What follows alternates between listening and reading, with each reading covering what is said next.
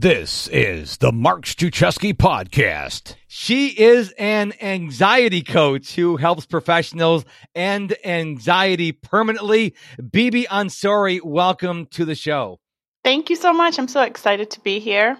If people only knew it took me four tries to say an anxiety coach because I was getting anxious because the an and the and were messing me up.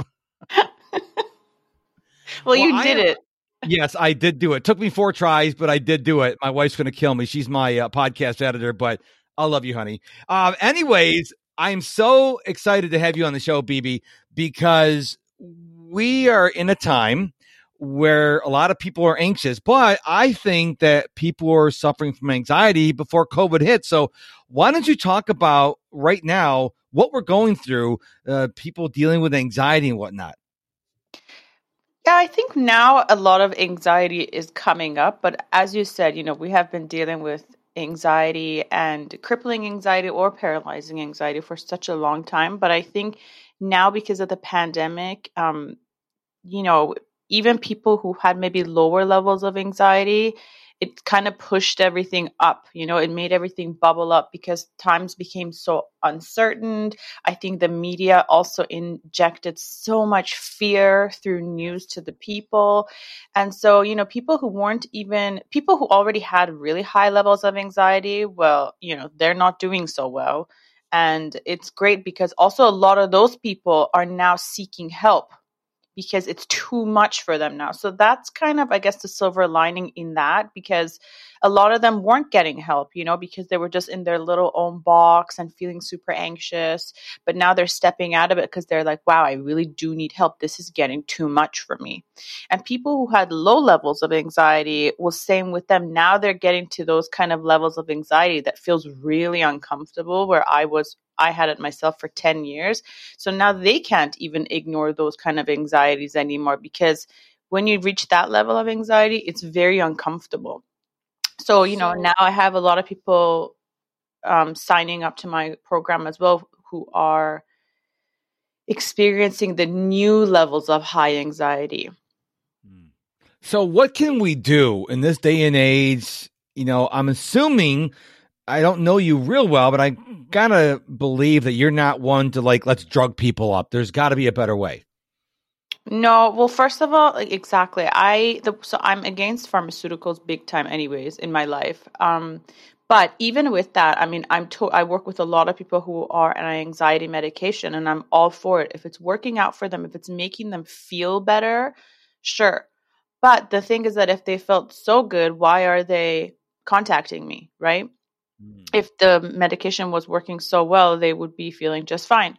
The problem is that, you know, anxiety has a root cause and things like band uh, things like medication, things like um, you know, med or taking the pills or all these other diet or I don't know, working out, all of those things at the end of the day, they're so good for anxiety. And I'm a big fan of all of it, minus the pills but they're band-aid solutions so mm. anxiety has actually a root cause you know there is a reason why you you even have the anxiety i mean it took me 10 years to find the root cause of mine and i had to go to so many different therapists psychiatrists coaches till i found someone who actually did work with the root cause and made sense and she knew what to do with anxiety so I believe in root cause for anxiety. I believe in for every client to find what is the root cause when they did decide this big decision or fear or belief and working through it to heal that. And once we heal that, then, you know, there is really no anxiety left popping up anymore. So, how does someone go about finding out what the root cause is. And let's say they can't, they don't have insurance or they can't afford to go to a therapist. Is there anything that they can do on their own, like maybe journaling or being quiet that they can do maybe today uh, that would help them to at least begin the search for the root cause? Yeah, I always say that, you know, finding journaling is great because you're actually detoxing your mind. You're getting everything out um, usually, people with anxiety have no control over their thoughts. Most people actually don't, but people with anxiety don't have control over their thoughts. And whatever they think, they'll start to feel it very fast. So they'll feel anxious if they think something negative, mm. they'll feel it all the way. Um, so journaling is great like that because you can detox your mind and get everything out on paper. So it's kind of out of your mind and out of your body. Um, the other part of it with finding the root cause, it's really finding out what is your fear? Like, what is your anxiety really based on? Now, this is a tough one because when we have anxiety, we have a foggy mind. We don't really have clarity in the mind. So it's very hard in that moment to go back and really think, hmm, okay, where did this happen? When was the first time I felt this? What did I decide in that moment? You know, that's why anxiety is one of those things, professional help, in my opinion, and from my own experience, is very much needed because you can't do it to yourself really to find the root cause when you're so deep in the gutter with anxiety. But journaling is a great way to help you detox some of that in the meantime. I once heard that we make problems a lot bigger than they actually are. Recently, I flew for the first time since COVID hit. And I was, I had small anxiety before I took the flight. I took a nonstop flight from on United from Houston to Orlando.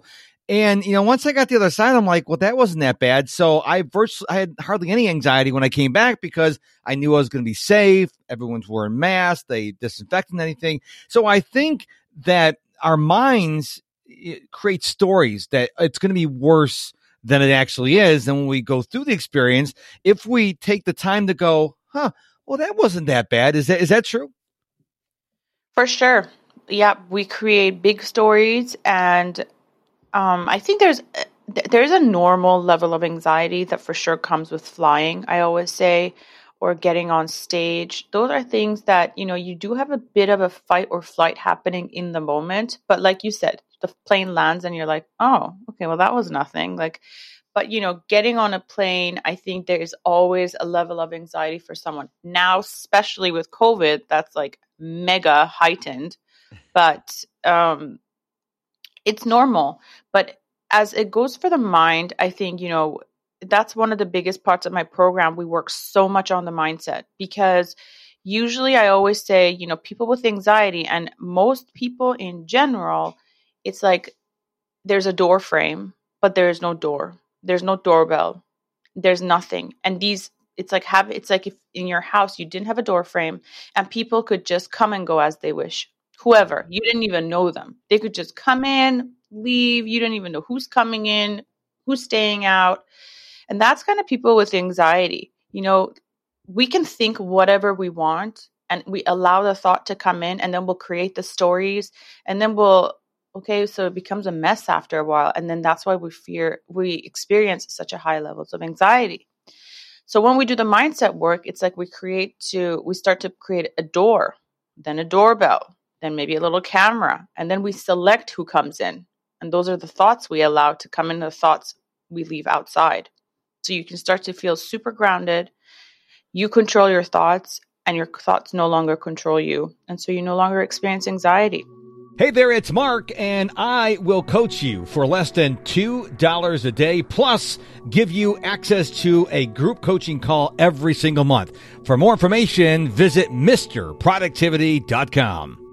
Mm, that is powerful. And, you know, during the pandemic and with the election thing that's going on in America now, people are and you probably see this more than I do their their anxiety is so high because all they're doing is watching the news and I tell people the number one thing you can do to be more productive is stop watching the news because you mentioned mindset. If you're watching the news, which is based on fear mongering, that's how they get viewers mm-hmm. so they mm-hmm. can sell advertising. It's all about the money. So stop watching the news. Or if you can't stop watching the news, then maybe say I'm going to watch it 20 minutes a day so you know what's going on. Okay. I stay, I say stay informed, not obsessed. But people are watching like news all day long. And if they're not watching news, they're on Twitter, they're on Facebook, they're on Instagram, they're watching YouTube newscasts, and all that stuff is creating more anxiety for you.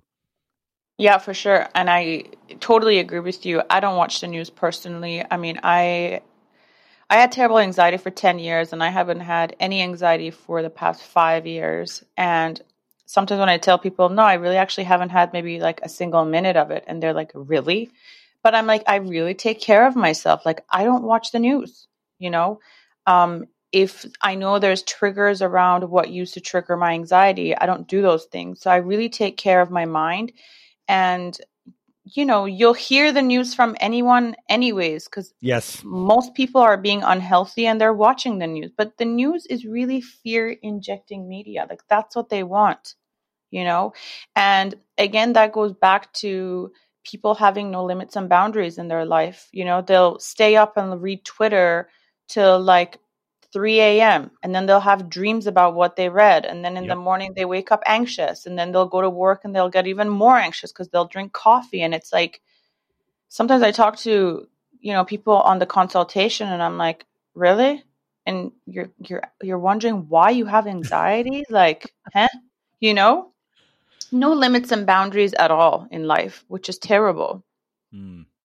Well, as a productivity guy, I always tell people, you know, I've done a lot of research with neuroscience. And to your point, the last thing you look at before you fall asleep is what your brain's going to think, oh, this is really important. So I'm very intentional. When I go to bed, I'm reading a print book, not on my phone, not on my iPad. I'm reading a print book. And it's not about, I don't read political books. I don't read that. You need to read something uh, or maybe journal or say your affirmations because the last, and tell me if I'm wrong here, but the last thing that you think about or you read before you doze off, that's what your brain is going to think is important. So if you're watching the news or surfing Twitter, well, that's what your brain's going to think about. But if you read a book that's going to help you, like a Dale Carnegie book or something that's going to encourage you, or you, you say your affirmations, well, now you're going to bed with a more positive mindset. And that's what your brain is going to emphasize. Is that right?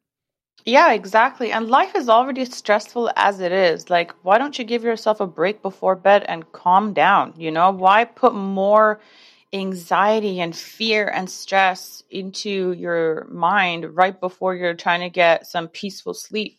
Just doesn't work that way. You know, I find this all, it all narrows down to people just really having no limits and boundaries in their life. Um, and just you know, doing whatever they want and then wondering why they have anxiety. Mm. Now, what kind of limits and boundaries do you put on your life? Well, so I have no screens in my bedroom, so no TV, you know, I'll do no phone, no iPad, none of that stuff. So, um, you know, it was tough at the beginning for sure, but I think I truly believe in life everything starts with the mind. So I really take care of my and my mind because I had really bad anxiety for 10 years and I never want to go back there again. So I do no screens in bedroom. Like I'll do a Kindle.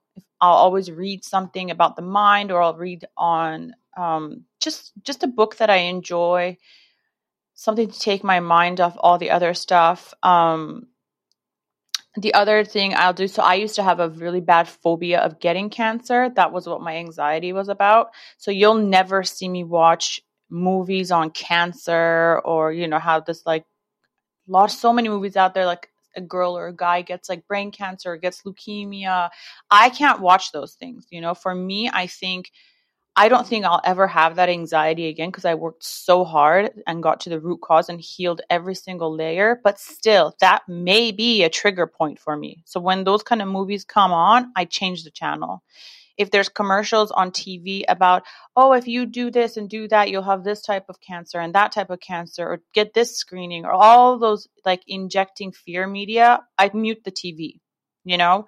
So i really i don't drink coffee. I haven't touched coffee in 5 years because i know coffee can cause me anxiety.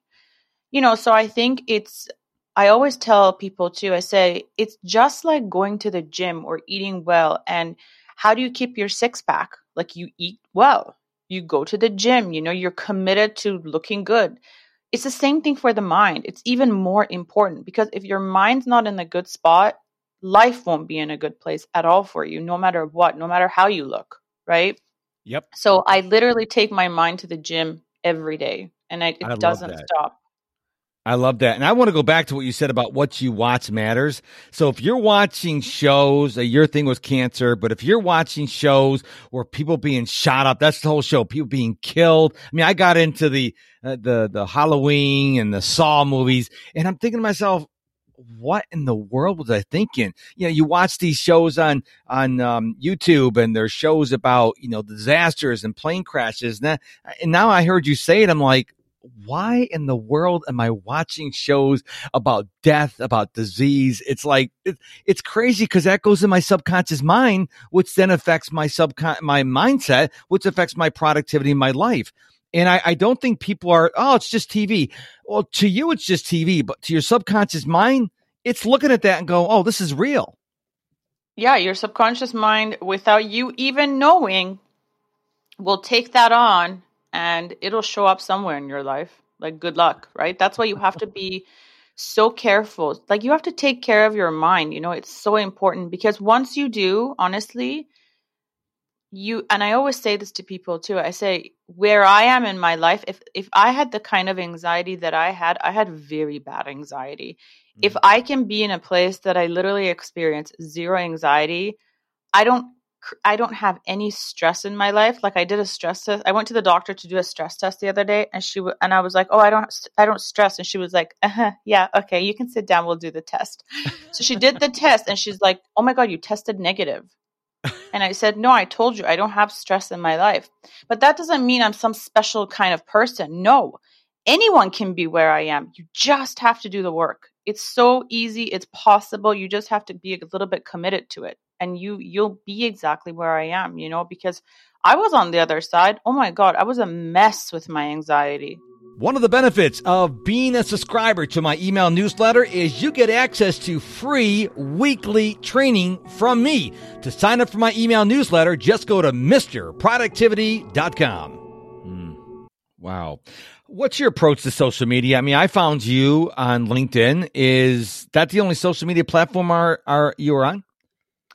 Yeah, so I do have an Instagram account, not for myself. I have one for my business, but I'm not active on it. I'm very active on LinkedIn is my platform for business. Um, and I'm not very my personal social media, I closed it probably 8 years ago. And why did I do that? Again, you know, I remember back then I was an interior designer and I would be going to work. I was in the rain and I was like, "Oh my god, it's so gross outside." And I'd just be like scrolling through social media and there was people on my social media like I, I had a few people that i was following.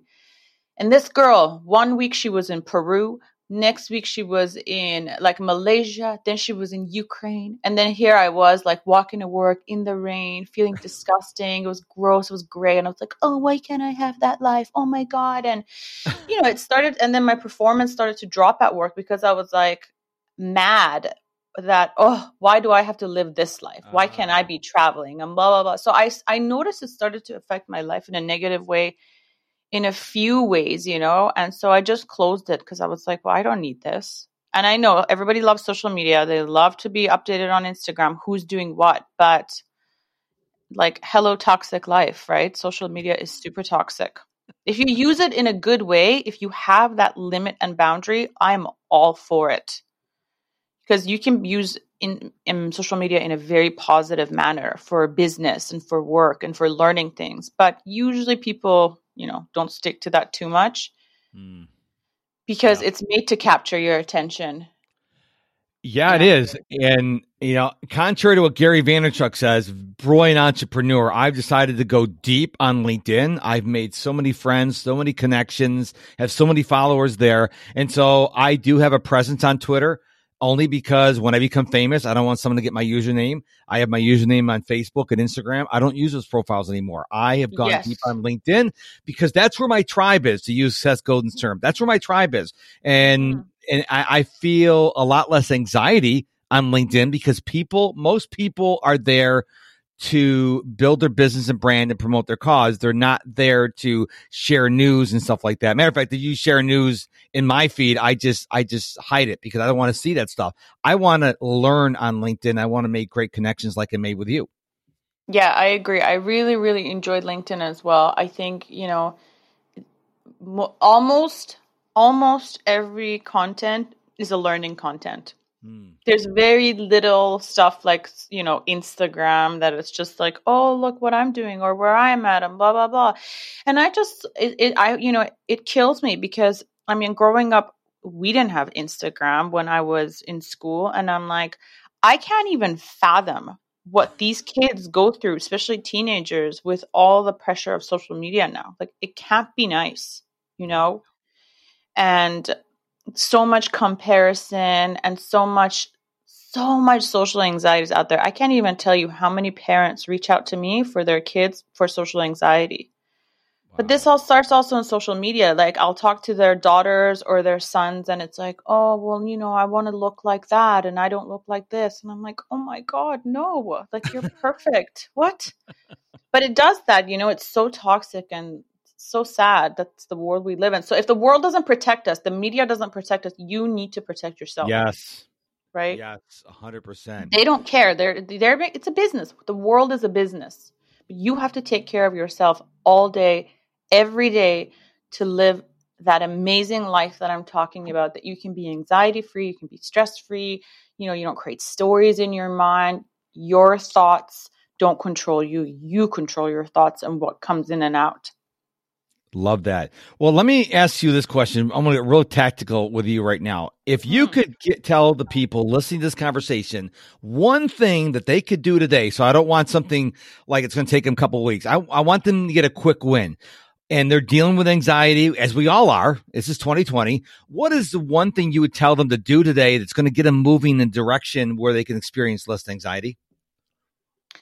Well, I okay, so the first thing honestly that I would always tell someone with anxiety is commit to healing. Like this is I know you want maybe like a tip that, you know, I'll say like, "Oh, do deep breathing today or something that helps you right away." But honestly, my biggest thing is commit to healing because a lot of people out there think that, oh, I have anxiety, so I'm just going to have to live with it forever. No, no, no, no. Like that is your belief.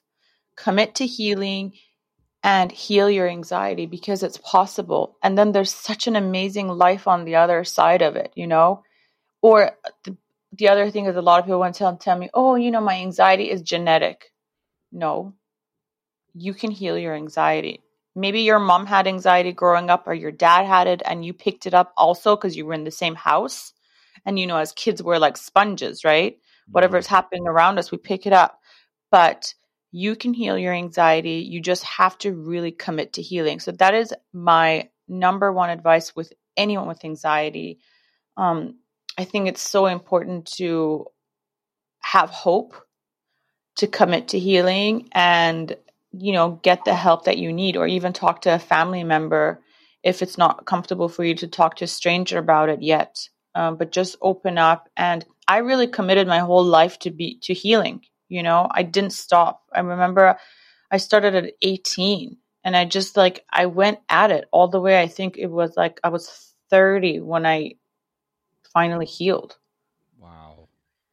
That's amazing. But yeah, if we want to look at it outside of that, I think, you know, cut out the triggers in your life. That's the most important thing. If you see your Instagram is causing you the anxiety, like cut it out. If you think it's news, cut it out. If it's coffee, you get all jittery at work and panicky, like don't drink coffee, start drinking tea. Okay, yes, it's going to be hard for the first 2 weeks, but you've got to start somewhere, right? You can't just keep doing all these negative, toxic things in your life and then say, oh, why do I have anxiety? Or why am I stressed? Or why do I think so negative?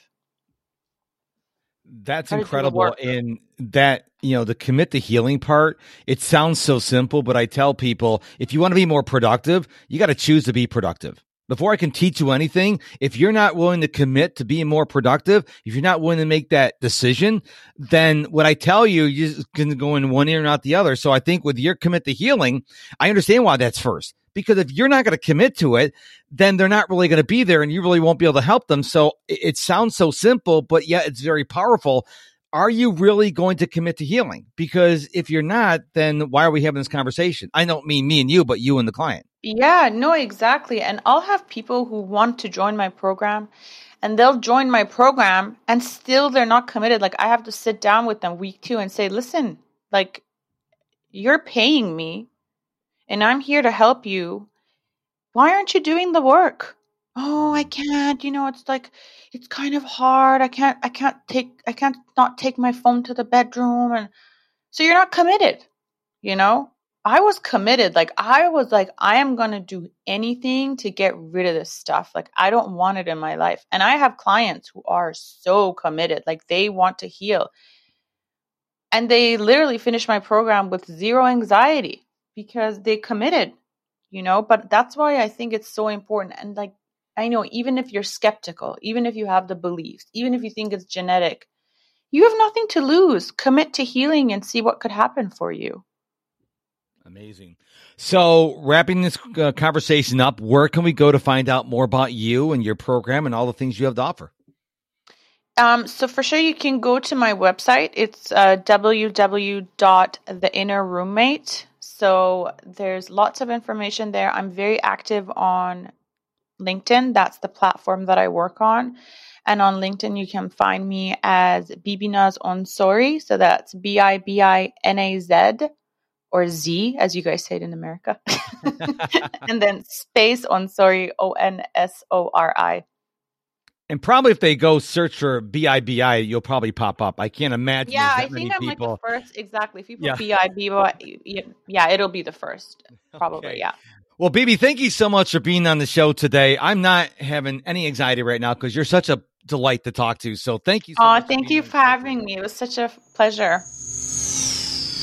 And just before we go, don't forget to head on over to my website, MrProductivity.com, M-I-S-T-E-R, MrProductivity.com. Find out how I can coach you for less than a dollar a day. No joke. And also, you can get my top five productivity tips and so much more. It all happens at MrProductivity.com. Thank you so much for listening to this episode of the Mark Struczewski podcast. Until we meet again, my friend, go be productive.